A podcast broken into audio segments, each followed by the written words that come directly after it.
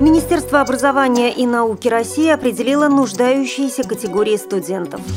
Директора Уфимского аэропорта уволили за невнимание к ребенку-инвалиду.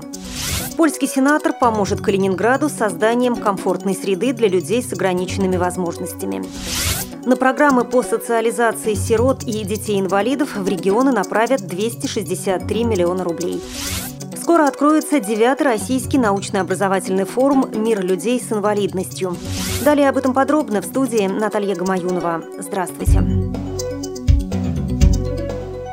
Приказом Министерства образования и науки России определено, какие категории студентов считаются нуждающимися и смогут получать повышенную ежемесячную стипендию в размере 6307 рублей.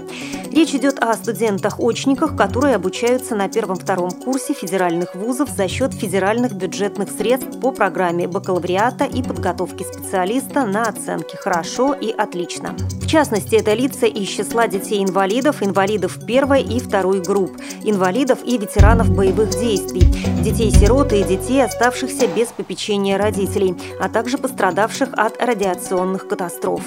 Кроме того, к нуждающимся также отнесены студенты, в семье которых среднедушевой доход ниже регионального прожиточного минимума. Им для получения повышенной стипендии необходимо ежегодно представлять справку из органов соцзащиты.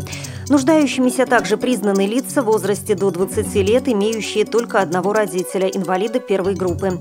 Напомним, что стипендия нуждающимся студентам была повышена подписанным ранее постановлением Российской Федерации.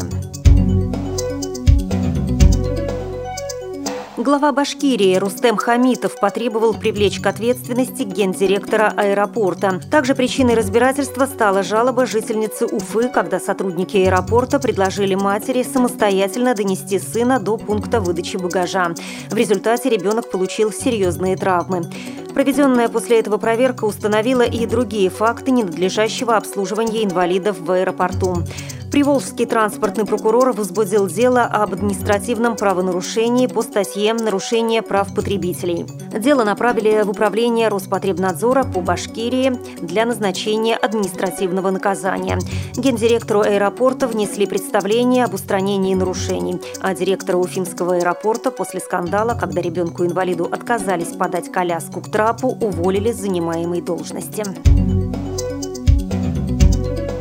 Губернатор Калининградской области Николай Цуканов обсудил с сенатором Польши Яном Филиппом Либицки возможности создания комфортной среды для людей с ограниченными возможностями, в том числе налаживание обмена опытом между неправительственными организациями Калининградской области и Республики Польша.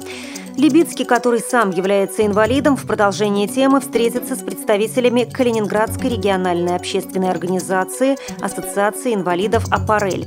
Помимо этого, на встрече были обсуждены и актуальные вопросы малого приграничного передвижения, в частности, неразрешенные сложности, связанные с очередями на границе, и меры, которые необходимо принять, чтобы минимизировать эти очереди с обеих сторон. На встрече обсудили и возможности для польских предпринимателей, желающих сотрудничать с Калининградской областью. В планах сотрудничества участие предприятий региона в международных ярмарках, конференциях и конгрессах. Также была представлена концепция инвестиционного семинара посвященного упрощению процедур для российского бизнеса по инвестированию в Польше с акцентом на Калининградскую область. Власти Российской Федерации в этом году перечислят регионам 263 миллиона рублей на реализацию программ по социализации сирот и детей-инвалидов, заверил премьер-министр России Дмитрий Медведев. Он сообщил, что в ходе заседания будет рассмотрен вопрос о распределении этих средств. По его словам, также будет рассмотрен проект постановления правительства о создании Национального координационного совета по поддержке молодых талантов России. На девятом российском научно-образовательном форуме «Мира людей с инвалидностью» запланированы основные сессии, в частности, основы государственной политики в отношении инвалидов при участии Совета по делам инвалидов при президенте России, профессиональная ориентация инвалидов при участии Департамента труда и занятости населения города Москвы, Социальные инновации для системного оздоровления людей с ограниченными возможностями здоровья при участии Департамента социальной защиты населения города Москвы, производителей продукции и услуг для инвалидов. Методы физической терапии в лечении и реабилитации больных и инвалидов при участии Российской медицинской академии последипломного образования, Национального физиотерапевтического общества «Безбарьерная среда для инвалидов» и другие. Принимаются предложения о спонсорстве, о проведении в рамках форума сателлитных симпозиумов и презентаций. Участие в форуме и публикация тезисов для российских специалистов и специалистов из стран СНГ бесплатные. По итогам выдается сертификат участника форума, а также будет издан сборник материалов целях повышения образовательного уровня специалистов Департаменты здравоохранения и социальной защиты города Москвы направят на форум врачей лечебно-профилактических учреждений, специалистов социальной защиты, руководителей отделов и служб по тематике форума. Форум пройдет в 57-м павильоне Всероссийского выставочного центра. Вход свободный. Сегодня седьмой день Паралимпиады в Лондоне. Онлайн-трансляцию Паралимпийских игр смотрите и слушайте на сайте smart.paralympic.org. Это был информационный выпуск.